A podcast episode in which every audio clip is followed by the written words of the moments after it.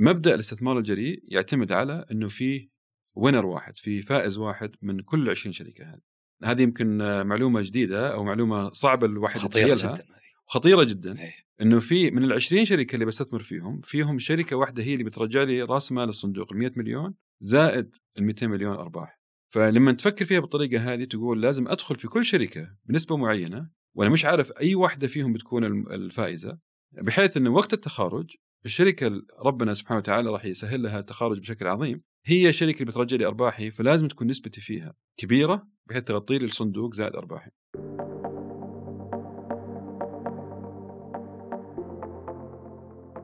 السلام عليكم. حياكم الله في بودكاست في الريادة. أنا محدثكم إياد الشبعان ومعي زميل محمد بخش. أهلا محمد. يا هلا إياد. أهلا وسهلا. اليوم راح نتكلم عن موضوع بصراحة مهم جدا. والمعلومات المتوفرة حوله شحيحة مع أهميتها للمؤسسين والرواد ألا وهو موضوع فهم الاستثمار الجريء أو ال venture capital من الداخل. ومعنا ضيفنا الغني عن التعريف عمر المجدوعي. حياك الله شرفتنا. يا هلا والله حياك الله أخوي اياد حياك الله أخوي. عمر هو الشريك المؤسس لرائد Ventures احدى أوائل صناديق الاستثمار ومن الأكثر نشاطا في المنطقة. عمر لعلك توافقني إن أساس العلاقة بين رائد الأعمال والمستثمر هي علاقة تفاوضية بامتياز. يعني من أول مقابلة عابرة إلى مرحلة الاتفاق على شروط الاستثمار والضخ في الشركة وكذلك الجولات القادمة هي كلها عبارة عن تفاوض بين طرفين لكن الإشكال إن الصورة دائما مكتملة من طرف واحد فقط المستثمر يعرف كل شيء عن الشركة والمؤسس ما يعرف ولا شيء عن المستثمر وأقصد هنا على وجه الخصوص وكسؤال بريء يعني كيف أصلا هذا المستثمر شغال؟ من وين تجي الفلوس؟ أو هل في أمور تؤثر على شهية المستثمر؟ حجم الصندوق، عمر الصندوق، قطاعات مستهدفة، وهل في قطاعات جذابة أكثر لمستثمر معين تؤثر على قرار الاستثمار؟ يعني في مداخل ومخارج قد تكون مهم أن يتم توضيحها أو على الأقل التطرق لها عشان العلاقة تبنى بشكل أفضل بين المستثمرين والمؤسسين. فقررنا اليوم يا عمر إنك تساعدنا في هذه المهمة. أكيد. أكيد بالعكس الموضوع فعلا عجبني لما جلسنا برا بشوي أخوي إياد وأخوي محمد. فعلا قاعد أقول إنه الموضوع هذا ما في له content أو ما في له محتوى كافي بالعربي في القطاع في السعودية وحتى في الوطن العربي صراحة فبالعكس والله يعني شكرا على اختياركم على هذا الموضوع وشكرا على اختياركم لي إني أكون مساهم آه، في هذا المحتوى الله يعطيكم العافية. طيب خلينا نبدأ من البداية آه نعرف إيش هو الاستثمار الجريء وليش بدأت صناديق الاستثمار الجريء تطلع في الفترة الأخيرة؟ خلينا إذا نتكلم أول شيء على الاستثمار في الشركات الريادية هو استثمار جريء. سواء كانت تقنية أو غير تقنية هذا هذا التعريف القديم أو الأساسي آه، لكن بسبب كثرة المستثمرين التقنيين في المجال الريادي فصار الاسم هذا مربوط فقط في الاستثمار التقني فلما تقول والله ال venture capital ما يستثمر إلا في التقنية هذا تعميم صراحة بالنسبة لي غير صحيح بشكل آه، يعني تام لكن لو تقول لي والله معظم المستثمرين رأس مال الجريء يستثمروا في التقنية هذا يمكن أصح فإذا نتكلم أول شيء ليش رأس المال الجريء موجود؟ السبب إنه آه، رؤوس الأموال التقليدية عادة ما تأخذ مخاطرة مخاطرة عالية. لو تروح تشوف مثلا مستثمرين يستثمروا مثلا نقول والله آه، شركات آه، استثمارية بنكية، شركات استثمارية كبيرة ما راح تلاقيهم يدخلون في شركة وهم عارفين الشركة هذه في عندها احتمالية كبيرة إنها تخسر. هذا النمط من الاستثمار بالنسبة للسعودية بالنسبة للمنطقة جديد. ولو إنه كبراكتس هو موجود من من زمان يعني. تلاقي مثلا نسمع مثلا الشيخ سليمان الراجحي الله يطول في عمره مستثمر في مزرعة روبيان مستثمر في مزارع زيتون مستثمر في هذه كلها عبارة عن استثمار جريء استثمار جديد عن السعودية. في مخاطرة عالية. فما هو شيء جديد ككونسبت كبراكتس لكنه إنه ينعمل بشكل مهني وبشكل مستدام هذا الشيء الجديد. وغير كذا التخصص في التقنية هذا برضو شيء جديد. فإحنا نتكلم عن شيئين جديده طرأت على الاستثمار هذا هو إنها صار فيه آه، تجارب أكثر آه، احترافية وأكثر استدامة وفي نفس الوقت صار في تخصص في الاستثمار في التقنية هذول هم الشيئين الجديدين اللي حصلوا في السعودية لكن ك practice وأنا ما أدري ال practice شو يقولها بالعربي يعني لو قلنا تعريف آه، صحيح لها. آه نعم. آه هذا أسلوب العمل أو طريقة العمل. طريقة العمل أو نعم التجارب السابقة فهي موجودة. طيب ليش إحنا نقول الاستثمار الجريء آه، مهم؟ هو تقريبا الفيول هو تقريبا الوقود للرياديين الرياديين في الغالب يواجهون مشاكل كثيرة جدا جدا من ضمنها مشاكل السوق من ضمنها مشاكل استقطاب كفاءات من ضمنها مشاكل إثبات نموذج عمل جديد آه، مشاكل كثيرة يواجهونها فالتحديات هذه كلها ما يقابلها تخيل التحدي الأكبر بيكون إنه برضه أبي أحد يدعمني ماليا في بداياتي بحيث إني أقدر أثبت كل الأمور هذه. تحدي كبير جدا إذا إذا إحنا ما عندنا استثمار جريء في السعودية آه، بشكل أكثر احترافية. فهذا هو النقطة الأساسية في في ليش رأس المال الجريء موجود. طيب. إنه إنه يجي ويدعم رواد الأعمال في بداياتهم لإثبات نماذج عملهم وقبول المستثمر الجريء لفشل هذا التجربة إذا ما آه، حلف رائد الأعمال النجاح. طيب أنا ليش كرائد أعمال جديد ما أروح آخذ قرض من البنك مثلا أو آخذ فلوس من أهل وأصدقاء وأسس الشركة فقط يعني. طبعا الأولى غير عن الثانية لو قلنا مثلا هو بيروح ياخذ قرض فهو بيعرض نفسه على مخاطر خسارة الشركة وهي بالتالي مخاطر إنه يكون آه، عليه ديون ضخمة وغير قابلة للسداد بشكل آه، سلس. فطبعا القرض آه، في الشركات الريادية أنا أعتقد إنه غير صحيح وغير صحي تماما إلا إذا كان عند الشخص دخل يغطي قرض هذا في حال الفشل. من ناحية إنه ياخذ فلوس من مثلا الأصدقاء والأهل والأقارب أنا أعتقد هذا الشيء مفيد وما في مشكلة يعني خاصه إذا كان الاستثمار مقبول وكميته مقبولة.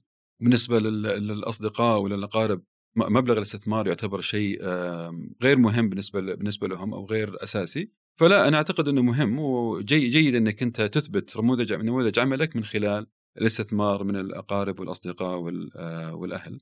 ما فيها مشكلة هذه.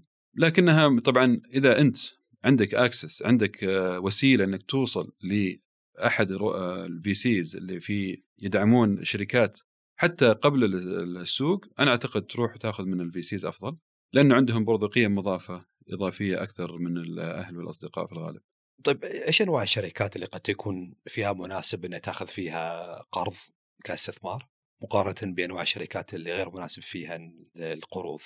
يعني لو ناخذ مثال لو آه، إحنا نتكلم عن مصنع يقدم منتج لشركة سابق مثلا المنتج هذا تعرف أنت كمية القطع المطلوبة لسابق في السنة وعندك تقريبا تعاقد مبدئي أو عندك آه، حتى قبول مبدئي من سابق إنها تتعامل معك إذا التزم المصنع بشروط الجودة والإنتاجية فهذا يعتبر استثمار آمن جدا. أرى أنه أخذ قرض على أساسه جيد ما في مشكلة. من جهة ثانية تروح لشركة مثلا آه، ناخذ شركة مثلا زي فودكس يبون يسوون نظام سحابي للمطاعم وللكوفي شوبس بحيث إنه يصير بديل للأنظمة الأمريكية التقليدية اللي في السوق. فهذه فكرة تعتبر جديدة جدا وصعبة المنال. آه، لكنها ممكن إنها تنعمل إذا إذا حصل إذا حصلت الظروف المناسبة. فالمخاطرة هنا عالية. فودكس في بداياتها كان ممكن تفشل وتقفل. والحمد لله الله وفقهم ما شاء الله وصلوا لهالمرحله هذه بس النقطة إنه مثالين بالطريقة هذه مختلفين إنه السوق هنا غير آمن غير واضح طريقة استخدام الزباين للمنتج الجديد عليهم غير واضحة فالمخاطرة عالية جدا فهنا نقول اذا أفضل إنك أنت ما تغامر بأخذ قرض. اسمح لي يمكن أوصل إحنا غلطان لا أتوقع حتى في فرق بطريقة استخدام الاستثمار بحد ذاته. الشركات المتسارعه النمو زي فودكس على سبيل المثال تحتاج الاستثمارات على جولات عديدة مقارنة مثلا بمصنع. مصنع ممكن ياخذ قرض لمدة معينة باوتبوت معين صحيح 100% بدون ما يكون متسارع النمو. صحيح 100% المصنع إذا إذا تم آه، ضخ رأس المال في البداية في الغالب ما يحتاج إنه آه، يضخ رأس مال جديد إلا في حالة توسعة كبيرة أو توسعة ضخمة في الإنتاجية. بس إذا ما كان في توسعة ضخمة في الانتاجيه ففي الغالب ما راح يحتاج إنه يضيف رأس مال على المصنع. بينما في شركات التقنية في الغالب يحتاجون من خمسة إلى سبع جولات حتى يوصل لمرحلة التخارج. ممتاز. الآن نفترض أن جاء احد قدم على رائد فنشر أو إلى أي جهة استثمارية معينة. كيف ممكن تنظر إلى هذه الفرصة الاستثمارية؟ أه يعني والله هذا السؤال دائما يتكرر اياد إيه. والله فعلا هذا من أهم الأسئلة صراحة. واللي يساعد حتى رائد الأعمال إنه إنه يقدم الصورة الصحيحة لشركته. أحيانا بعض رواد الأعمال ما يوفقون في تسويق شركتهم بشكل صحيح. بالنسبة لأي مستثمر رأس مال جريء أنا أعتقد أهم شيء أهم شيء بالنسبة لهم هو المؤسسين نفسهم وخلفياتهم وقدراتهم الاستثنائية آه، لبناء هذه هذه الشركة. وكل واحد من من الكفاءات الموجودة في السوق في لها قدرات استثنائية. هل طبقها وهل ما طبقها هذا شيء ثاني. لكنه لكن في الغالب في قدرات استثنائية عند الأشخاص لازم يبرزوها بشكل صحيح بشكل له علاقة بالشركة. آه، وليس فقط يعني مثلا أنا فنان أرسم بشكل جيد ما لها علاقة بقدرتك في بناء شركة ونموها؟ مثلا يعني مثال. هذه واحدة من الأشياء اللي نفكر فيها. لما نقول والله إحنا مقتنعين برواد الأعمال مقتنعين بأنهم قادرين على أنهم يبنون شركة كبيرة وهذا مره جدا مهمة. طبعا من ضمن الأشياء اللي نقيمها في رواد الأعمال هو سرعة تعلمهم. في كثير من الحالات ندخل مع شركه مع مع رواد الأعمال ما عندهم خلفية على المجال تقريبا صفر. خبرتهم في المجال تقريبا صفر. لكن سرعتهم في التعلم استثنائية. قدرتهم على السماع أكثر من الكلام استثنائية. هذه الأشياء صراحة مش كثيرة مش متوفرة كثير في الناس للأسف. فهي متى ما توفرت في شخص فهو يعتبر استثنائي. الشيء الثاني اللي هو حجم السوق. بعد ما إحنا نقول والله إحنا مقتنعين برواد الأعمال متحمسين لهم نروح نشوف نموذج العمل وفين يخدم في أي سوق يخدم. نموذج العمل في نماذج كثيرة للعمل والابتكار في نماذج العمل صار صار عجيب وسريع يعني كثير جدا. لكن مش كل نموذج عمل واضح لنا متى ممكن نطلع منه بربح. أحيانا بعض نماذج العمل ما في لها ما في لها طريق للربح وهذا هذا يخوف شوي يعني يعني نقول مثلا إحنا لو نأخذ مثال لفيسبوك في بداياتها فيسبوك ترى لما بدت ما كان واضح كيف راح يقدرون يطلعوا منها بربح. مخاطرة عالية جدا. طبعا فيسبوك نجحت نجاح كبير جدا بسبب إنه عدد المستخدمين النشيطين فيها قاعد ينمون بشكل متسارع آه، واستثنائي. في الحالة هذه ممكن تغطي على آه، عدم وضوح الطريق إلى الربحية. يعني إحنا الآن عندنا حالتين. حالة إنه يكون في نموذج المطلوب منه إنه يبدأ يطلب من المستخدمين أموال من البداية مثل مثلا سبسكريبشن مثل الاشتراكات وكذا في الغالب هذه لازم يكون الاشتراكات وعدد المستخدمين إذا إحنا نمينا بشكل معين إنه توصلنا إلى ربح آه، جيد تقدر الشركة على أساسه تتخارج في السوق العام أو إنها تبيع الشركة إلى جهة أخرى. في الحالة الثانية إن إحنا ممكن نتغاضى على وضوح الطريق إلى الربحيه فانه يكون فيه عدد مستخدمين كبير جدا نشيطين جدا متحمسين جدا للمنصة لكن ما نعرف نموذج الأعمال اللي ممكن نطلع منه أموال. في الحالة هذه قليلة جدا في السعودية. ترى مثال واضح في السعودية صراحة. صراحة كان فيها حوالي وصلت إلى 100 مليون مستخدم نشط. آه، ما كان في وضوح في كيف ممكن يطلعون فلوس من هذول المستخدمين. لكن للأسف يعني كان ممكن إنهم يطلعوا يسوون آه، جولات وينمون. لكن بسبب إنهم منعوا في في App Store وفي Google Store آه، ما قدروا يكملون. بس لو كملوا أنا أعتقد الشركة كان ممكن تكون واعدة جدا يعني فهذا مثال لأنه في بعض رؤوس الأموال الجريئة ترى المنظور هذا اللي هو أخطر من المنظور الأول لكنه أيضا إذا نجح فنجاحه يكون أكبر بكثير. خلينا أجل ننتقل المحور الآخر بعد ما فهمنا إيش الاستثمار الجريء وإيش السبب اللي بدأت صناديق تطلع هنا، خلينا نفهم كيف يشتغل الاستثمار الجريء. أنتم كصندوق استثماري من فين هذه الفلوس جاية؟ أنتم كيف تستفيدوا منها كشركاء في الصندوق؟ طبعا الهدف من الأسئلة هذه عشان لما يجيكم ريادي الأعمال يبغى يتشارك مع صندوق الاستثمار يفهم هو إيش توجهه هو كيف يدخل دخل لنفسه صندوق استثمار جريء إيش الفائدة اللي يطلع منها فعشان يصير في وضوح يمكن خلينا نقول أكبر من أهدافي أنا كريادي وأهداف الصندوق الاستثماري من الناحية الثانية. والله سؤال مهم أخوي محمد. شكرا على السؤال. عشان نعرف أكثر على كيف نقدر نروح للصندوق الصحيح لازم نعرف أهداف كل صندوق. ففي ثلاث أهداف رئيسية. ثلاثة أهداف اوبجكتيفز نسميها رئيسية كبيرة جدا لكل صند... لأي صندوق. في أي مكان في العالم. فيه تكون أهداف مالية بحتة. أهداف هدفها تعظيم العائد من رأس مال الصندوق. هذه يمكن بالنسبة لي إذا كانت إذا كانت الشركة تستهدف أيضا النمو بشكل كبير وبشكل متعاظم فهذه تعتبر من أفضل الصناديق اللي ممكن يتوجهون لها رواد الأعمال. لكن فيه النوع الثاني من الصناديق طبعا رائد فينشرز يعتبر صندوق هدفه فقط مالي بحت ما في عنده أهداف ثانية. آه، لكن في برضه في بعض كثير من الحالات إنه يكون آه، الصندوق هدفه استراتيجي. وإيش نقصد بالاستراتيجي؟ نقصد إنه يخدم المستثمرين اللي في الصندوق أكثر من إنه يخدم الجهة المالية فقط. نعطي مثال مثلا Google Ventures عندهم صندوق استثماري من أف من أشهر الصناديق في أمريكا يستثمر في الشركات التي ممكن تخدم جوجل الشركة الأم بشكل استثنائي في الغالب آه، هذه هي الأولوية قبل ما يكون انه إن تكون الشركة آه، ممكن تكون ربحيتها عظيمة أو وسط آه، أو صغيرة. فالأولوية عندهم هنا إنها تكون الشركة تخدم جوجل الأم لكن في المرحلة اللي بعدها إنه الشركة برضه ممكن تتخرج بشكل كبير. فالأولوية هنا مختلفة وعندهم عندهم هدفين هنا في الحالة هذه، هدف يخدم الشركة الأم وهدف يخدم الربحية للمدراء الصناديق آه طبعا. واعد معروفة ما شاء الله يعني الله يعطيكم العافية واعد أيضا آه، أحد أذرعة آه، أرامكو الكبيرة في رأس مال الجريء وواعد يمكن يمكن اللي يعرفوا عنكم أخوي محمد أنكم متحررين شوي من ناحية الانسجام مع الشركة الأم لكن ضروري أنكم تقيمون هذا الشيء فمعناته أنه أنا كرائد اعمال لما أجي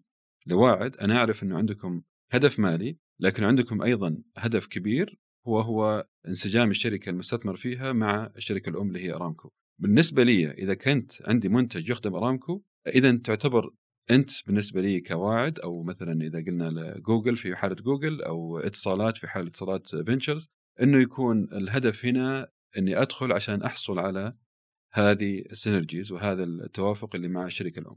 إحنا آه، ما نبغى نركز على واعد كثير لكن خلينا أعطي فكرة إحنا في واعد يمكن ما نركز بقطاعات معينة زي ما تفضلت. عندنا استراتيجية تبع من أرامكو إنه نركز في خمسة جهات أو خمسة مناطق تركيز خلينا نسميها.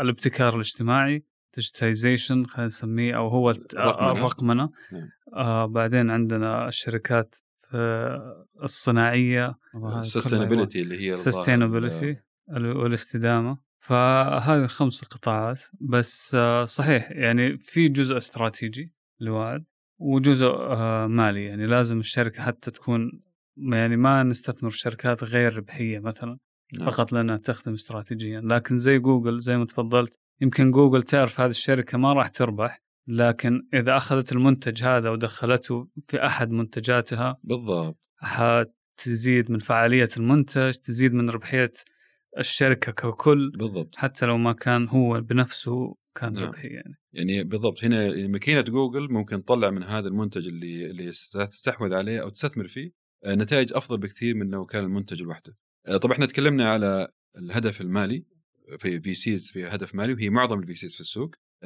رؤوس الأموال الذي لها أهداف استراتيجية. النوع الثالث هو رؤوس الأموال الجريئة لها اهداف أثر اهداف impact آه، وهذه كثيرة. فإحنا نشوف مثلا كثير من رؤوس الأموال العالمية متوجهة إلى أفريقيا تدعم رؤوس الأموال الجريئة في أفريقيا أو رؤوس الأموال الجريئة التي خارج أفريقيا لكن تستهدف أفريقيا والهدف الرئيسي هنا إنهم يبغون يشوفون اثر رقمنة أفريقيا على الحياة الاجتماعية في أفريقيا.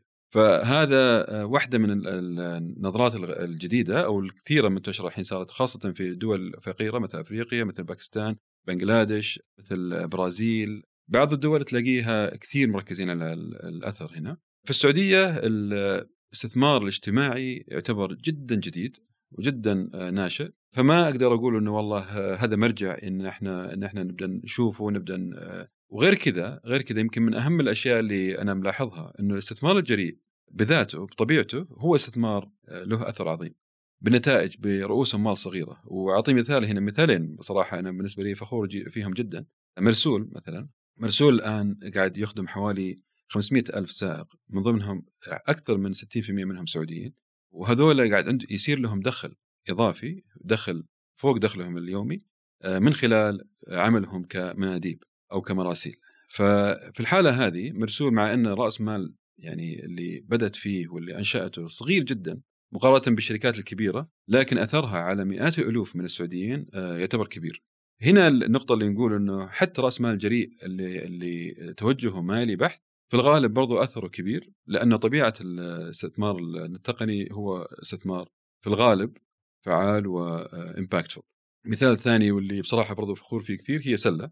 سلة عندها الآن تقريبا فوق ال 80 ألف متجر نشط في الشهر كلهم في السعودية وكلهم قاعد يضيفوا دخول لهم إما أساسية أو إضافية من خلال سلة فهذا يعتبر شيء عظيم جدا سلة كل اللي احتاجته عشان تأسس هذا الشيء كان عبارة عن بضع ملايين من الدولارات أو من الريالات بعد ومع ذلك ما شاء الله تبارك الله أثرها كان عظيم جدا ويتعاظم مع الوقت الحمد لله. هذه بعض المثال امثله جيدة جدا لموضوع الأثر في الاستثمار الجريء. عمر أنا حاب شوي أنزل خطوة تحت شوي في نقاشنا أعمق. الله يستر. المستثمر الجريء أو مكاتب الاستثمارية خصوصا مستقلة اللي ما هي مربوطة بجهات حكومية أو جهات كبرى ككوربريت وما إلى ذلك، مين هم المستثمرين اللي اللي ينشئوا الصندوق أصلا؟ مثلا على سبيل المثال لما نسمع مثلا إن صندوق معين أغلق فند بقيمة 100 مليون، مين هم هذول المستثمرين أصلا؟ أنت تتكلم عن المستثمرين الذين اللي اللي يديرون الصندوق أو المستثمرين الذين يستثمرون في الصندوق في نوعين ممتاز فإحنا نتكلم على مديرين الصندوق شوف إحنا قطاع جديد فما عندنا كمية آه، معلومات كافية على من هم أفضل مدراء الصناديق في السعودية أو في المنطقة يعني من ناحية الكاركتر ومن ناحية البيرسونا حقت المستثمر. لكن بشكل بشكل برضه جميل نقدر برضه نرجع لأمريكا ونشوف من هم أنجح المستثمرين في راس مال الجريء وبصراحة الغريب إنه ما في طيف واحد ما في طريقة واحدة نقدر نقيم فيها إن هذا المستثمر لأنه طلع من شركة تقنية ونجح فيها فيصير مستثمر جيد أو مستثمر ممتاز. أو مثلا هذا مستثمر لأنه عنده خلفية مالية ممتازة فهذا مستثمر ممتاز. أو لأنه آه، خلفيته تقنية كمهندس برمجة أو ما إلى ذلك فهو بيكون مستثمر ممتاز. ما في صراحة خلفية واحدة في أمريكا اللي تقول إنه بما إنك من الخلفية هذه فأنت ممكن تكون مستثمر أفضل من غيرك. فاذا هي عبارة عن آه، مديرين آه، لهم خلفيات متعددة. لكنهم عندهم شغف كبير في الاستثمار بشكل مخاطر وأيضا دعم المستثمرين الشركات التي تم الاستثمار فيها بشكل أيضا استثنائي. وطبعا بيكون خلفيتهم جيدة جدا ومفيدة جدا للشركات التي يستثمرون فيها. آه، يمكن من أهم الأشياء اللي لازم يتحلوا فيها المستثمرين هذول هو قدرتهم على التحليل بشكل قوي. تحليل الأمور المعقده أحيانا آه، والصعبة. عندهم قدرة على إضافة قيمة استثنائية للشركات اللي يستثمرون فيها والقيمة عندك أشكال متعددة. يعني ممكن يساعدوهم في التوظيف يساعدوهم في شبكهم بعملاء كبار بمستثمرين كبار. فهذه كلها تعتبر قيم مضافة يجب أن يتحلى فيها مدير الصندوق. وطبعا طبعا في النهاية لازم يكون عندهم رؤية. يعني ما يصلح إن مدير الصندوق يدخل في شركة وهو ما ما يعرف الشركة هذه فين ممكن توصل. حتى لو كان بشكل تخيلي أو بشكل عام لكن في الأقل لازم يكون في هناك تصور لليش أنا داخل في الشركة هذه؟ وش أنا قاعد أشوف في الشركة هذه بالضبط؟ وطبعا القدرة القدرة الإستثنائية في تحمل الخسائر. لأنه لو أنت فكرت فيها ما في أحد يدخل يستثمر هو وهو عنده استعداد في انه الشركة هذه تخسر. في الغالب أي واحد يستثمر في سوق الأسهم أو في الأراضي أو في أي قطاع آخر هو ما عنده استعداد للخسارة هو استعداد فقط للربح أو لنزول استثمار بشكل بسيط أو وسط. لكن إنه يخسر كل رأس ماله هذا شيء استثنائي فلازم برضه يكون المدير الصندوق عنده قدرة على تحمل الخسائر بشكل كبير وكذلك دعم بشكل استثنائي في حالات الحرجة. وبصراحة يعني خلال السنين الماضية يعني إحنا من, من 2019 بعدين 2020 في نزول شديد وضغط كبير على كل شركاتنا في بداية كوفيد. بعدين طلوع سريع في التقنية في العالم كله. ففرحنا نحزن بسرعة ونفرح بسرعة ونطلع بسرعة وننزل بسرعة. كلها صراحة يعني شيء متعب نفسيا للمستثمر لكن لازم يكون عنده القدرة على التحمل.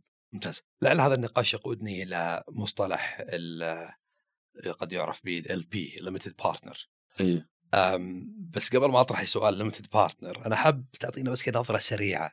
كيف ال VC structured من داخل؟ كيف مرتب حلو من داخل؟ حلو. إيش هو ال LP إيش هو ال GP إيش هو ال fund manager نظرة كذا سريعة وبنرجع بعدين لل طيب آه عشان نكون آه يعني برضه آه واضحين ال GP LP structure مش موجود في السعودية. هو الموجود في السعودية الآن هو ال structure اللي اللي معتمد من ال CMA من هيئة سوق المال. هيئة سوق المال. ففي الغالب أي أحد GP LP فهو فهو مستخدم structure خارج السعودية. وهو تقريبا ال structure المتعارف عليه في كل العالم من ناحية الاستثمار سواء كان في رأس مال جريء أو الملكيه الخاصة.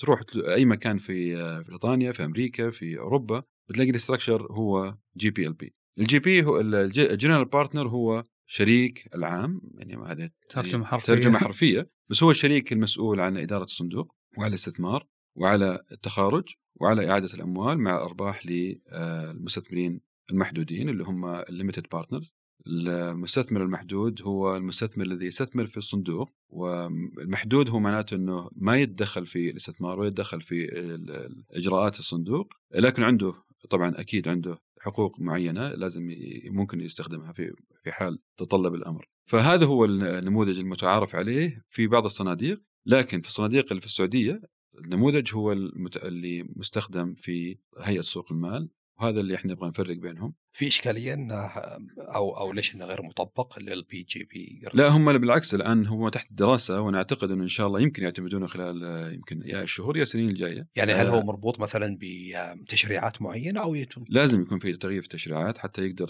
يتم اعتماد النموذج هذا. لكن حتى النموذج الحالي في في هيئة سوق المال هو نموذج قابل للاستخدام يعني ما هو نموذج مختلف تماما لكنه من ناحية التعاقديه هو مختلف. فطبيعة العلاقة بين المستثمر المحدود والمستثمر العام هي طبيعة مختلفة شوية في من ناحية طريقة التعاقد عن المتعارف عليه عالميا ودوليا. بعدين ملاحظ إن لا زالت هذه المصطلحات تستخدم داخليا.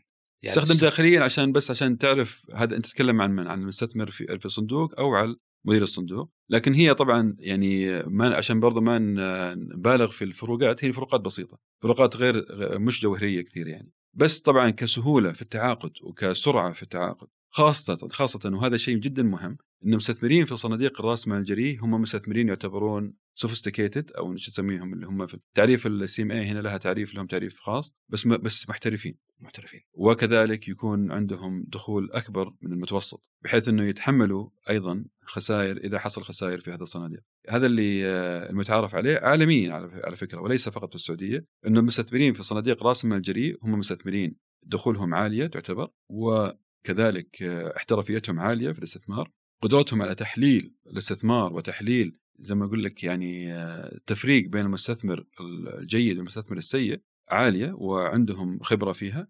بالطريقة هذه فنسبة إنه يصير فيه آه، خسائر كبيرة بسبب إنه الناس انكبوا على مستثمر كلامه جميل ولا طريقته في التسويق ممتازة قليلة. ما عادة الناس ينجرفون حول الكلام الحلو والطيب التسويق الحلو إذا كانوا إذا كانوا غير محترفين. لكن إذا كان محترف فيقدر يفرق بين الكلام الجميل وبين الفعل الممتاز والجميل. هذا هو الفكرة في موضوع إنه ال asset class هذا أو ال venture capital بصفة خاصة في الغالب ما يستثمر فيه إلا ناس عندهم دخول أعلى شوي. وكمية الاستثمار اللي يستثمروها في الصناديق هذه تعتبر مبالغ بسيطة أو أو نسبة بسيطة من المجمل مدخراتهم. مدخراتهم وأملاكهم. خلينا بس أجيبها بطريقة ثانية. يمكن اللي كان يبغى يوصل له إياد تقسيم عاده هي جي بي اللي هو المدير عام الصندوق.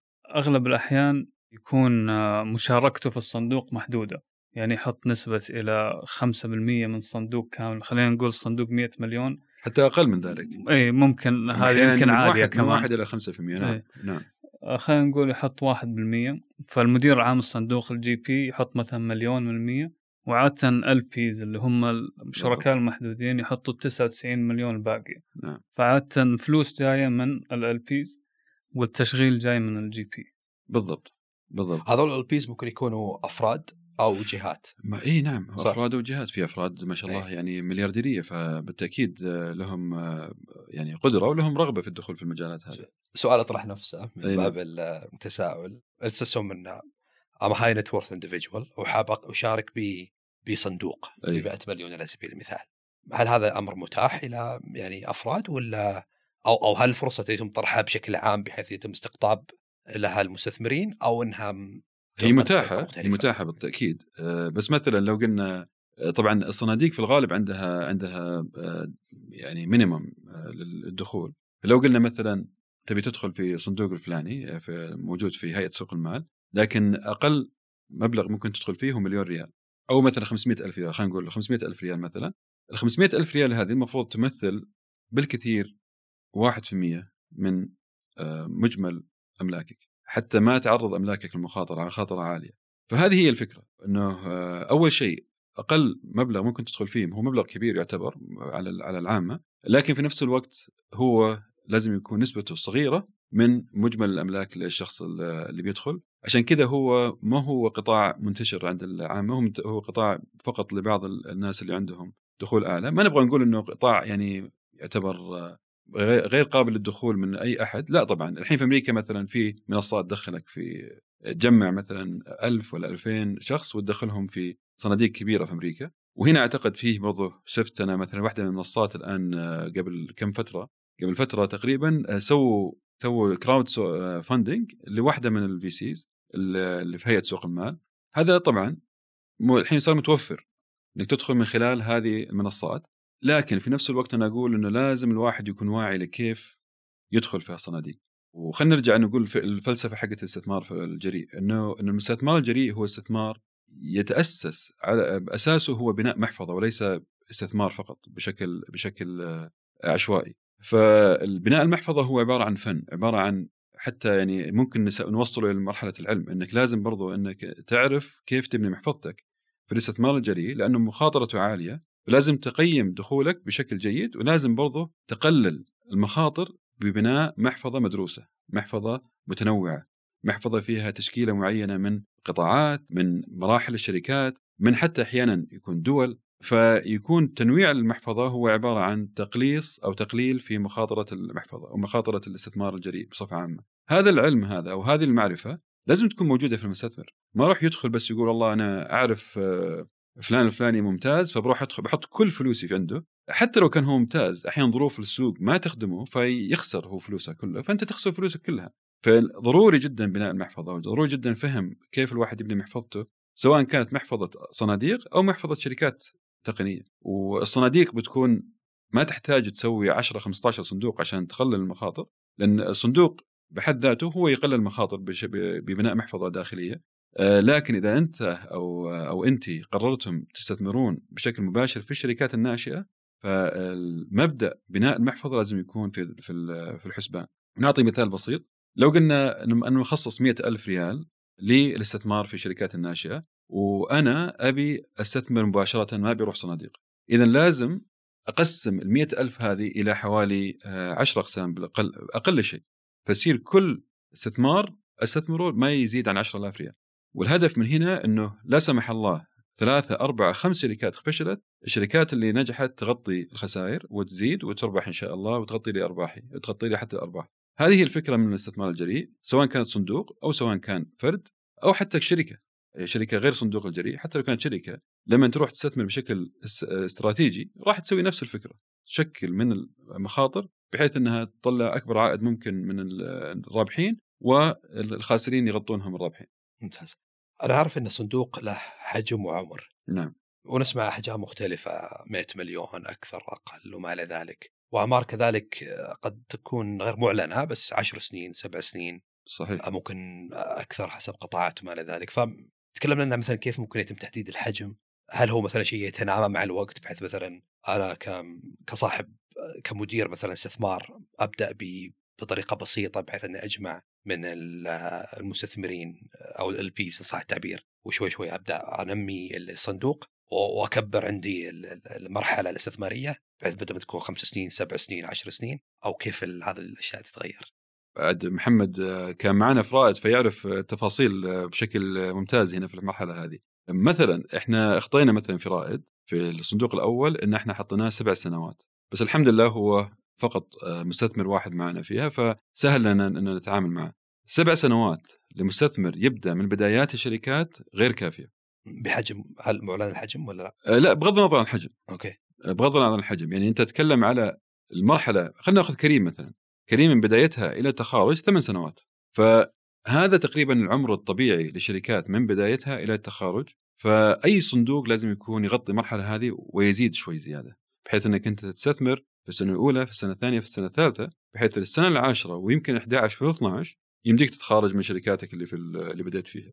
اذا لو نتكلم إحنا على إذا الصندوق رأس المال الجريء يستثمر في بدايات الشركات في الشركات من بداياتها فأنا أرى إنه لا يقل آه، عدد سنين عن عشر سنوات ومع القدرة على إنه يضيف سنتين إضافية في حال إنه عدم عدم قدرته على التخرج خلال عشر سنوات. وهذا طبيعي وهذا تقريبا الستاندرد في العالم كله يعني. ما هو شيء فقط يخص السعودية لأنه إحنا نتكلم عن طبيعة نمو الشركات وتخارجها. هو ما بين السبع إلى ثمان سنوات حتى التخارج بشكل كبير وإحنا نتكلم على الشركات الكبيرة. يعني ما نتكلم عن والله توها بدت وجاء مثلا مستثمر وشراها. نعم هذه تم التخارج لكن ما هو التخارج المستهدف؟ التخارج المستهدف هو التخارج اللي يغطي حجم الصندوق ويغطي حجم الأرباح المستهدفة.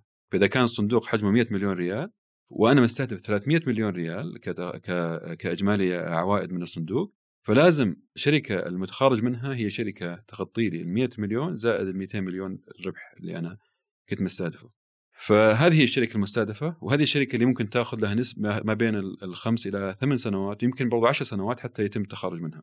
عشان كذا مستثمر في المراحل المبكره يحتاج 10 سنوات زائد سنتين إضافية في حال الحاجة. المستثمر اللي اللي يستثمر في Series B في Series C اللي هو باء وجيم ممكن يحتاج سبع سنوات زائد سنتين إضافية في حال الحاجة والمستثمر الذي يستثمر في شركات ما قبل الطرح هذا يمكن يحتاج من ثلاث إلى خمس سنوات مع برضه فرصة انه إنه يضيف سنة أو سنتين إضافية. فلاحظ أنت إنه حجم إنه مدة الصندوق تعتمد على متى أنت تدخل في الشركة.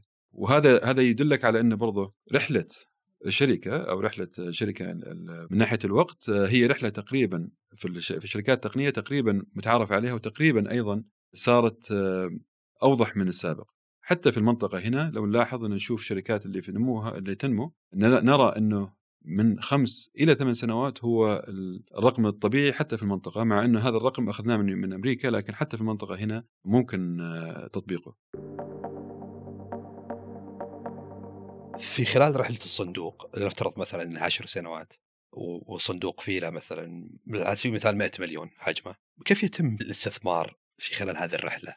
هل مثلا في غضون الخمس سنوات يتم ضخ كامل المبلغ وانتظار العوائد أو التخارج أو أي استراتيجيات معينة أو لا يتم الاستثمار في في غضون العشر سنين كاملة؟ مرة سؤال جدا ممتاز. هو ينقسم المرحلة الاستثمار في أي صندوق على مرحلتين؟ مرحلة الاستثمار الأساسية ومرحلة استثمار المتابعة يعني المتابع يعني أنك أنت تكمل استثماراتك. فمرحلة الاستثمار الأساسية هي مرحلة أنك تختار شركات جديدة تستثمر فيها. وهذه تتراوح ما بين سنتين ثلاث سنوات واحيانا خمس سنوات. فلو إحنا مثلا قلنا الصندوق حجمه 100 مليون فلا يتم جمع ال 100 مليون من السنة الأولى أو من أول ما تقفل الصندوق لا هي يتم طلب المبلغ خلال آه، سنين الاستثمار مثلا قلنا ثلاث سنوات استثمار يتم طلب المبلغ من خلال السنين هذه. إذا أنا مستثمر في صندوق مليون ريال فأول سنة بحط 300 ألف ريال ثاني سنة ممكن أحط 300 أو 400 ألف ريال. ثالث سنة ممكن يطلبون مني 300 الباقية. فيصير أنا استثمرت خلال ثلاث سنوات لكني ملتزم من البداية بمليون ريال. فهذه تقريبا النقطة الأساسية إني لازم أعرفها. إذا أنا بستثمر في صندوق فأنا بستثمر بالتزام وليس بدفع المبلغ بشكل كامل بس بألتزم بالمبلغ بشكل كامل. طيب المرحلة الثانية هي مرحلة أنا لما أدخل مثلا في شركة فلما أدخل في الغالب بقسم صندوقي إلى قسمين. في الصناديق اللي تستثمر في المراحل المبكرة في الغالب يقسمون الصندوق إلى 40 60% أو مثلا 30 70% أو 50 50% إيش يقصد بهذا الشيء؟ إني بستثمر في الشركات. لو أنا مثلا عندي 100 مليون ريال ومستهدف 20 شركة أستثمر فيها من الصندوق هذا فأنا بخصص 40% من الصندوق اللي هي 40 مليون ريال أستثمر فيها في 20 شركة. وخلال الاستثمار هذا طبعا الاستثمار هذا بيكون خلال ثلاث سنوات لنقول. فيمكن السنة الأولى سبع سبع شركات، السنة الثانية سبع شركات، السنة الثالثة ست شركات. خلال المرحلة هذه أنا ببدأ أشوف من الشركات اللي قاعد تنجح أكثر، من الشركات اللي اللي متوعكة شوي وما ما بقادرة تنمو، فأنا بأجي بال 60% المتو... الباقية أستثمر في الشركات الأنجح، أستثمر في الشركات الأفضل والأنجح. هنا بالطريقة هذه أنا قاعد أقلل المخاطرة، قاعد أخفف من مخاطرة الاستثمار حقي. فأنا آه، بالطريقة هذه صرت عندي مبالغ مخصصة أكبر للشركات الأنجح ونسبة أيضا ملكية أكبر في الشركات الأنجح. آه هذه الطريقة المتبعة تقريبا في معظم الصناديق، ما أقول كل الصناديق لأن بعض الصناديق عندها عندها استراتيجيات آه، تعتبر شوية ابتكارية، بس هذه في معظم الصناديق اللي مثلنا يستثمرون بالطريقة هذه 40 60 أو 30 70 أو 50 50 والأولى مخصصة للاستثمار في آه، شركات كبدايات. وبعدين الاستمرار في الاستثمار يكون مش في كل الشركات يكون في بعض الشركات الأنجح هل يمنع ان تستثمر بشركات جديدة في بعد ثلاث سنوات؟ بالضبط إذا كان تعاقديا آه، كاتب إنه إنه مدة الاستثمار ثلاث ثلاث سنوات فلا يجب أن التزم بالثلاث سنوات كشركات جديدة، لكن كاستثمار متابعة يسمونه أو أتابع استثماراتي مع الشركات الحالية فممكن يمتد إلى نهاية الصندوق. هي حتى لو ما في تعاقديا أنت تحسبها أنا عندي عشر سنين في الصندوق ما حأجي السنة الخامسة أسوي استثمار جديد وعندي بس. خمس سنين اي بالضبط. أتخارج منه. نعم. عشان كذا كمستثمر تحاول أنت ترتب استثماراتك عشان يبقى عندك وقت إضافي للتخارج. للتخارج. 100% هل تحصل في حالة مثلا إن خيارات اللي اخترتها أول 20 شركة مثلا قد كلها تكون ضعيفة؟ عاد هذه هذا هو؟ اللي إحنا نتكلم عنه من الأساس. ال- الحلو في ال- القطاع هذا إنه يصلح نفسه بنفسه.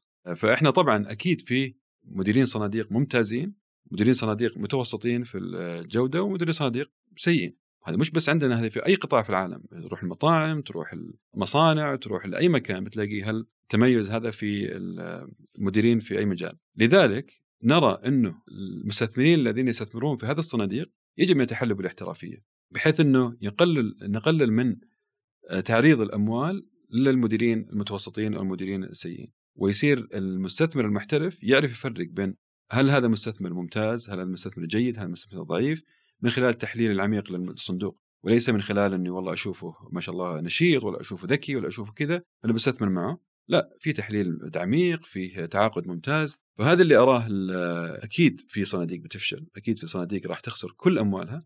للأسف لكن السوق, بعد ذلك هم يروحون يحاولون يجم- يجمعون أموال من السوق بتلاقي إن المستثمرين المحترفين بيمسكوا أموالهم عنهم فالسوق بيرتب حاله بينظف حاله بشكل بشكل تلقائي. طب هل هذا سيناريو آخر. هل في سيناريو إنه في sta... في startup دخلت في صندوق معين وصلت مرحلة جذابة مرة؟ هل ممكن تستقطب فلوس من صندوق آخر تحت نفس الشركة الاستثمارية؟ يعني كأنها مستفيدة من صندوقين. أنت تتكلم عن. نفس المدير عنده صندوقين؟ أنا ما هل- ادري قد تكون تحت نفس المدير أو لا. يعني يعني المثال- خلي أعطيك أي سم سم بس بعطيك مثال نعم، عشان بس نعم، اوضح أي. الفكرة. في صندوق 100 مليون أي. استفادت منه شركة ألف. شركة ألف هذه بعد خمس سنين كانت مرة جذابة لكن المبلغ المتبقي لعمر الصندوق والمبلغ المتبقي في الصندوق تحتاج الشركة ألف أكثر. أو أنها جذابة مرة لدرجة أنها ممكن تجذب صندوق آخر تحت نفس ال- الشركة الاستثمارية. بغض النظر سواء كان مع نفس المدير أو غير أو المدير مختلف. أي. طبعا يفرق كثير إذا كان تحت نفس المدير أو مدير مختلف. آه، إذا تحت نفس المدير ففي طبعا مشكلة في يسمونها conflict of interest تضارب المصالح. تضارب مصالح. آه طيب سؤال أنت عندك الحين عندك آه، عندك استثمار في شركة ويمكن تستخدم صندوق الثاني عشان تنجح الشركة هذه. يمكن ما هي مش هي المناسبة لل- للصندوق الثاني. فهنا اللي أنا أقول تضارب المصالح هنا غير غير جيد. المفروض إذا كان في صندوقين مختلفين وكل صندوق فيه مستثمرين مختلفين فضروري إنه يكون في عندك حلين. إما إنك أنت تمنع الاستثمار تقول ما دام عندي صندوق ثاني مستثمرين مختلفين فالصندوق هذا ما يدخل في أي شركة سابقة استثمرت فيها الصندوق الأول. وهذا سويناه إحنا في في رائد. الحل الثاني إنه في حال إنه تم اختيار واحدة من صناديق الصندوق الأول من الصندوق الثاني بحيث إنه شافوها والله هي استثنائية جدا وممتازة لازم نستأذن أو نحصل على الاعتماد من مستثمرين الصندوق الثاني. نخبرهم إنه هذه الشركة هذه هي تابعة للصندوق الأول. هنا في فرصة لتضارب مصالح. فنبغى ناخذ رأيكم في هل ممكن نستثمر من الصندوق الثاني أو لا. فطبعا مستثمرين لأنهم محترفين بيدخلون بالتفاصيل بيشوفون التفاصيل بيشوفون الشركة هذه استثنائية فعلا. فيمكن يعتمدوها يمكن لا. هذه الحالة اللي ممكن تصير في هل مدير الصندوق تحت صندوق واحد أو أكثر من صندوق؟ آه لا لا في الغالب تحت أكثر من صندوق. أكثر من صندوق. نعم. بناء على نقاشنا أنا بس من باب نظريا هل ممكن أنا قابل مثلا مدير صندوق طبعا في حالة واحدة إنه هو يكون عنده صندوق واحد اللي هو الصندوق الأول نعم. لكن متى ما صار عنده صندوق ثاني وثالث؟ ففي الصندوق الأول والصندوق الثاني بيكونوا تحت إدارته في المرحلة ذيك في بس case يعني so interesting فهل ممكن نظريا أنا أقابل مدير صندوق يرفض المشروع وأقابل مدير صندوق آخر؟ تحت نفس الشركة الاستثماريه يقبل المشروع؟ يعني هذه بتكون آه، علامة استفهام على الصندوق نفسه إنه كيف طريقة التواصل داخل الصندوق بس في الغالب لا في الغالب إذا كان المديرين الصندوق في حال تواصل دائم فهم في الغالب راح يطلعوا الشركة اللي اللي مدير الصندوق الالف متحمس لها يروح يسأل مدير باء ومدير جيم إيش رأيكم في الشركة هذه؟ فهم بي- بيقولوا متحمسين لها ولا واحد يقول أنا والله شفتهم وأنا ما تحمست لهم. فيصير في تواصل على موضوع ليش المدير ألف أو المدير فلان المدير فلان متحمس أكثر من غيره. فأنا أعتقد إنه ما يصير هذا الشيء إنه يتم اعتمادها من جهة وما تعم وبينما المدير الثاني تم آه، رفضها من جهة أخرى. لأن في في الغالب حسب الإجراء كل مديرين الصندوق لازم يدخلوا في مرحلة اللي هو الاعتماد مع بعضهم. ويتم اعتماد الفرصة أو لا في في مرحلة الاستثمار قبل مرحلة الاستثمار. يعني في حالات إذا كان الصندوق مقسم مثلا مراحل مبكرة ومتأخرة أكيد ممكن شركة تنقبل في المرحلة المبكرة أو يروح المرحله المتاخره أول يقولوا له لا لسه الشركة صغيرة فيضطر يروح المدير الثاني اللي ماسك إذا كان هذه في مبكرة نعم مثلاً. اذا كان في في اختلاف في المراحل وفي كل مدير ماسك مرحلة يمكن يحصل هذا الشيء بس إذا كانوا كلهم مديرين لنفس الصندوق صندوق واحد بدون بدون هالفصل هذا زي ما قال أخوي محمد فصعب يصير هالشيء. كيف يتم تحديد آه، المبلغ اللي يتم استثماره في الشركات؟ أنا عارف مثلا أو اللي سمعت إن بعض المستثمرين عندهم مثلا حد أدنى لازم من تملك كنسبة معينة نعم. أو شيء من هالنوع ف طيب هذا ممتاز. إذا ممكن نتكلم أكثر من استراتيجية الصندوق فاستراتيجية تشمل حجم الاستثمار تشمل مثلا القطاعات تشمل مثلا الدول. فأتوقع أيه. هذه الأشياء اساسيه خلينا نرجع لمثالنا أبو 100 مليون هذا لأنه صراحة مريح يعني. هل. طيب إحنا قلنا عندنا 100 آه، مليون منها 40 مليون مخصصة فقط للاستثمار الأولي أول مرة و60 مليون للاستثمار ما بعد الاستثمار الأول. فإحنا نقول 40 مليون كم أنا مستهدف أدخل في كم شركة تقريبا؟ 20 شركة. فاذا أنا مخصص مليون ريال لكل شركة. هذا بيحدني في موضوع كم أنا بخصص لكل شركه طبعا هذا معدل فأنت ممكن تتراوح مثلا ما بين مليون و3 مليون ريال مثلا. فهذه هو طريقة التحديد كم المبلغ المخصص للاستثمار في أول مرة أدخل في شركة آه، ألف أو شركة باء. كم أحصل على نسبة؟ هذا برضه يعتمد على حجم الصندوق. فإذا أنت تقول والله الشركة آه، الشركات اللي بتخرج منهم أكبر شركة بتخرج منهم ممكن 100 مليون ريال. طيب؟ لا مش 100 مليون قليلة 100 مليون. نقول 500 مليون 500 مليون ريال. 20 معناته إني لازم احصل على نسبة في شركات بعض الشركات اللي هي الأساسية. طب خلينا نرجع برضه خطوة خطوة خلف. مبدأ الاستثمار الجريء يعتمد على إنه في وينر واحد في فائز واحد من كل 20 شركة هذه. هذه يمكن معلومة جديدة أو معلومة صعبة الواحد خطيرة جدا خطيرة جدا. إيه. إنه في من ال 20 شركة اللي بستثمر فيهم فيهم شركة واحدة هي اللي بترجع لي رأس مال الصندوق ال 100 مليون زائد ال 200 مليون أرباح. فلما تفكر فيها بالطريقة هذه تقول لازم أدخل في كل شركة بنسبة معينة وأنا مش عارف أي واحدة فيهم بتكون الفائزة بحيث إنه وقت التخارج الشركة ربنا سبحانه وتعالى راح يسهل لها التخارج بشكل عظيم. هي الشركة اللي بترجع لي أرباحي فلازم تكون نسبتي فيها كبيرة بحيث تغطي لي الصندوق زائد أرباحي. في حالة ال 500 مليون ريال لازم تكون عندي 50% من الشركة تقريبا. لا خلينا نقول إذا على الأقل 20% ترجع لك رأس المال. فعندي لو 20% من الشركة الفائزة وقت التخارج فيصير والشركة اللي فائزه هي خرج تخرجت ب 500 مليون ريال فلازم أملك أنا 20% منها حتى اغطي 100 مليون فقط. أي في التوقع من شركة واحدة بس. طبعا هذه يعتمد. إي تقريبا يعني. هذا يعتمد لكن أي. في بعض الش... بعض الصناديق عندهم ثلاثة عندهم اثنين عندهم أكثر وبعض الصناديق ما عندهم ولا واحدة. هذه خطورة برضو عالية. فهنا اللي نحن نقول إنه المبدأ هذا هو مبدأ أساسي جدا في بناء المحفظة. ليش إحنا نبني محفظة؟ عشان نقدر نطلع منها الشركة الفائزة هذه.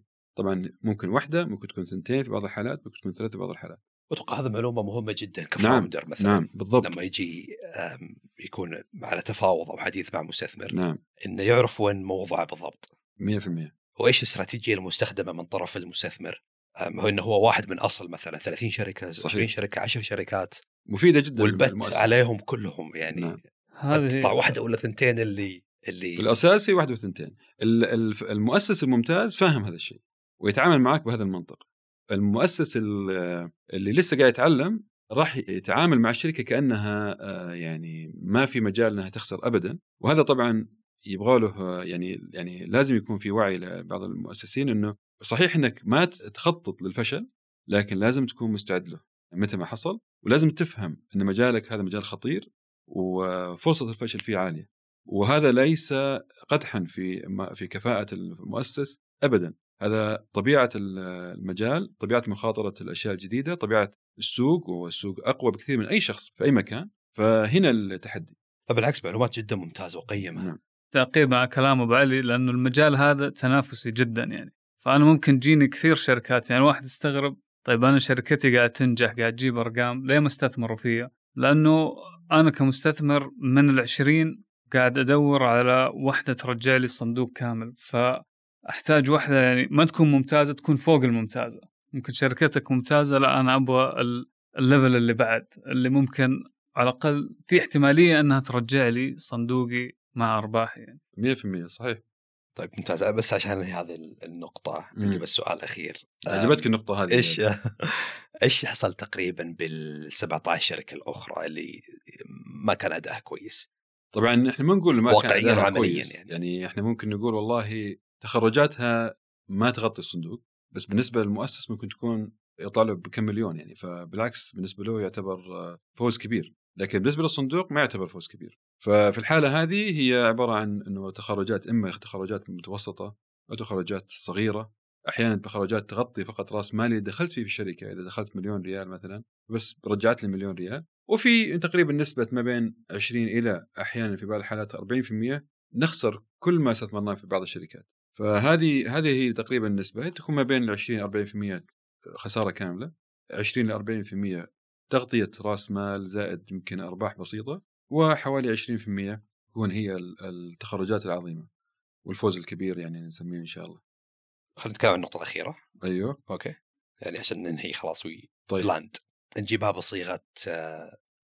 يسمونها الدراسة النافية للجهالة. ليش؟ ليش؟ الدراسة النافية للجهالة الدراسه النافية للجهالة أو due diligence due diligence هي صراحة هي مستخدمة في كل مكان يعني مش أي. بس في رأس نفي للجهاله يعني أنت حتى لما تبي تستثمر في أي أي استثمار آه، خارجي لازم تعمل شيء نافي للجهاله لازم يكون تدرس المستثمر فيه آه، بشكل عميق بحيث لما تدخل ما يكون عندك مفاجآت تتفاجئ فيها. فمثلا إحنا في مجالنا الشركة أول شيء لازم تكون كل شيء قانوني صحيح 100% ما في أي مشاكل قانونية ما في أي هياكل قانونية غريبة عجيبة لازم تكون مضبوطة. آه هذا أول شيء نتأكد منه نتأكد من أن المؤسسين ما عليهم أي يعني أمور آه، أو حالات أو أو أمور قانونية برضه غير مستحبة فهذا الشيء ضروري جدا لأي مستثمر في مجالنا أو في أي مجال آخر ما هو شيء عام صراحة. الشيء الثاني لازم إذا كانت الشركة آه، تبيع وعندها دخل فلازم نتأكد إنه الإجراءات المالية داخل الشركة مضبوطة، قوائم مالية مضبوطة، طريقة تسجيل الأمور المالية والمحاسبية مضبوطة هذا الشيء لازم نتأكد منه بحيث نتأكد أن الأرقام اللي تتصلنا من المؤسس هي أرقام صحيحة. فإذا كانت شركة تقنية طبعا فلازم نتأكد من من التقنية الموجودة في الشركة. فهل هي آه، قائمة على أسس صحيحة قوية؟ هل كل الأمور فيها مضبوطة؟ هل هل المؤسسين أو الفريق التقني فريق كفو فريق ممتاز؟ وكثير أمور يعني من ناحيه حجم السوق نتأكد من حجم السوق نتأكد من إنه حجم كبير إنه ما فيه إنه ما ما نتصدم إنه حجم السوق صغير مثلا في كثير من الأمور اللي إحنا نراجعها بحيث إنه ما نتفاجأ بعد الاستثمار بأي شيء قد يضايقنا يعني. زي ما تفضل أبو علي يعني هذا جزء أساسي يعني بعد ما المستثمر يقتنع بالفكرة يقتنع بالرواد الأعمال والسوق يصير في اللي هو دراسة نفي الجهالة بتعمق أكثر في الشركات عشان ما تصير زي حالات اللي شفناها في أمريكا اللي صارت FTX ولا Theranos اكتشفوا إنه أصلا ما في منتج ولا إنه الشركة ما كانت أمورها المالية مترتبة ما في متابعة. فطبعا هذا جزء أساسي. فحتكون في أسئلة كثير عادة هذه الأشياء النفي الجهالة بمتوسط يمكن تأخذ لها إلى شهر. ويكون في متابعة مرة لصيقة مع رواد الأعمال ومع شركاتهم ومع المحاسبة. مرات تكون شوي مزعجة بالنسبة لرائد الأعمال لكن هذا جزء أساسي يساعد الشركة اليوم تبني أساساتها صح؟ وتكمل بعدين آه، بس لو تذكر آه، أخوي محمد الإجراء هذا صراحة مفيد جدا لرواد الأعمال المنفتحين للتعلم صراحة وهذا نرجع مرضى جودة رائد الأعمال الممتاز هو إنه فعلا دائما يبغى يتعلم ويبي يأخذ معلومات إضافية بحيث يحسن من قوة شركته من آه، جذبها للاستثمار. في الغالب الإجراء هذا حتى لو ما انتهى إلى استثمار من من شركة من من ال VC إنه يكون مفيد كثير لرائد الأعمال إنه يتعلم كثير أشياء يفهم ليش المستثمر الفلاني آه، آه، ترك الاستثمار ليش المستثمر الثاني جاي بالاستثمار؟ ويخليه يقدر يبدأ يبني أشياء أفضل داخل شركته. إجراء جدا ممتاز جدا مفيد في كل الأحوال. صح. طيب عمر هل ترفضون الشركات وكيف ترفضونهم؟ لأن لاحظت صراحة إن هذا هذا سؤال دبلوماسي كبير صراحة. هذه من, من أصعب الأشياء اللي تواجه المستثمرين في هذا القطاع هذا. شوف آه، بصراحة عشان نكون واقعيين في ثلاث أنواع من الرفض. في رفض مباشر مثلا شركة جايتني من أوروبا ولا من الهند ولا من أمريكا وإحنا أصلا نطاقنا في منطقة الشرق الأوسط فالرفض مباشر يعني. معلش إحنا ما نطالع في الشركة حتى لو كانت جودتها عالية إحنا حتى ما يمدينا نشوف داخل الشركة آه، كيف جودته يعني. فهذا رفض سريع وهذا رفض على طول مباشر. في رفض وإحنا ناويين إن إحنا نرفض على طول. في رفض يقول والله أنا ما مستحيل أدخل في الشركة هذه لأسباب معينة. تتعلق إما بالمؤسس تتعلق إما بنموذج العمل بالسوق حجم السوق. فهذه نحاول نلطف الرفض بشكل بحيث إنه إنه ما يكون فيه جرح آه، لنفسية المؤسس خاصة إنه هو برضه يواجه مشاكل كثيرة فما تبي تضيف آه، لألمه الم يعني. لكن في الغالب آه، نذكر له السبب بشكل واضح وفي نفس الوقت نعطيه فرصة إنه ممكن إنه إذا تم علاج هذه النقطة هذه فإحنا عندنا رغبة في إن إحنا نطالع مرة ثانية الشركة. وفي رفض لكن رفض وإحنا راغبين بشدة انه انه الشركة ترجع لنا وهي مصلحة الأمر. لحماسنا للمؤسسين لحماسنا لمثل المجال للتقنية. هذا تقريبا أقل نسبة لكنه نحطه في يسمونه الواتش ليست أو نحطه في الأشياء اللي يسمونها إحنا نسميها رادار داخليا. إنه الشركات هذه صحيح نحن رفضناها لكن نتمنى أن إحنا لقينا فرصة ندخل فيها متى ما حصل تقليص للمخاطر الخطورة اللي إحنا شفناها فيها. فهذه تقريبا نسبتها بسيطة يعني إحنا في الغالب في الغالب يكون عندنا 20 25 شركة في الرادار في أي وقت من الأوقات والبقية للأسف آه، نرفضهم ومش شرط إن رفضنا لهم إنهم آه، سيئين ابدا آه، لكن يكون لاسباب مثلا إنه حجم التخارج غير لا يغطي الصندوق. فهذه واحدة من أكبر الأسباب نتخرج فيها من بعض الشركات أو أو نرفض فيها بعض الشركات إنه تخارجها المحتمل 100 مليون ريال وإحنا حجم الصندوق 500 مليون ريال ما يغطي حجم الصندوق فنعتذر.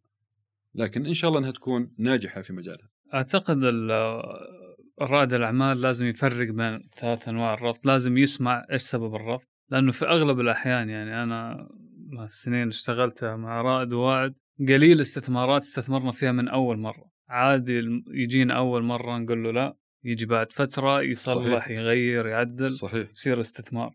للأسف بشكل عام يمكن 90% الجواب الأول هو لا. بس لازم يعرف هو لا لأنه ما في أمل لأنه مثلا نموذج عمل حقي ما يناسبهم أو المجال حقي ما يناسبهم ولا لا بس لفترة عشان أصلح أشياء وأرجع. 100% 100% ومتابعة المؤسس صراحة تحفز المستثمر.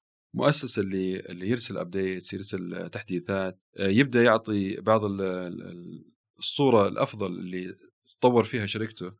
ترى في الغالب المستثمرين كثير ممكن يتحمسون للدخول في الشركة من خلال التواصل البسيط هذا لكنه المتكرر أرى أنه مفيد جدا للشركات صراحة عمر الله يعطيك العافية شكرا جزيلا لك على المعلومات الله يعافيكم ويعطيكم العافية والله أشكركم يا أخوي إياد وأشكر واعد وأشكر أخوي محمد على هذه الفرصة الجميلة واللي أتمنى تكون مفيدة إن شاء الله لرواد الأعمال في السعودية يا رب وفي كل المنطقة. كافية. شكرا جزيلا. شكرا لك. شكرا محمد. شكرا إياد. شكرا لسماعكم لهذه الحلقة. لا تنسون مشاركة هذه الحلقة مع من تحبوا. لا تنسوا الاشتراك معنا في البودكاست. كان معكم يادي الشبعان. محمد بخش. فما الله